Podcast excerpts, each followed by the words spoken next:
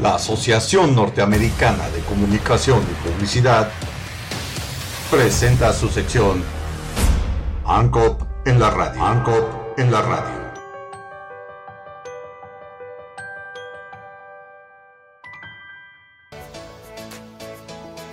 Llama Sheinbaum a las autoridades educativas a acelerar el regreso a clases presenciales permanentes.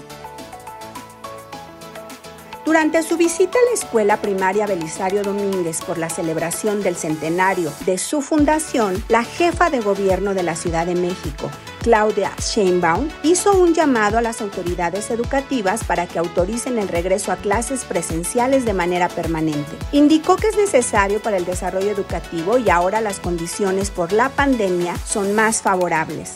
Hay que regresar diario, expresó, pues ya pasó mucho tiempo sin estar en la escuela, expresó la mandataria en su visita al plantel, después de que varios alumnos le comentaron que únicamente asistían dos veces por semana a la institución. En entrevista para los medios, señaló que la decisión del regreso a clases presenciales de manera permanente no solo es asunto de la SEP o las autoridades educativas, sino también de cada consejo técnico de las escuelas. Por ello, reiteró la importancia de que los niños niñas, adolescentes y jóvenes regresen a las aulas. Es muy importante, dijo la jefa de gobierno, recuperar la actividad presencial, no solamente la educación, la convivencia social, todo lo que significa la escuela. Por su parte, Luis Humberto Fernández, titular de la Autoridad Educativa Federal, informó que no se conoce el número exacto de las instituciones que han regresado a clases presenciales. Sin embargo, de las 4.000 escuelas registradas, en la mayoría ya asisten todos los días.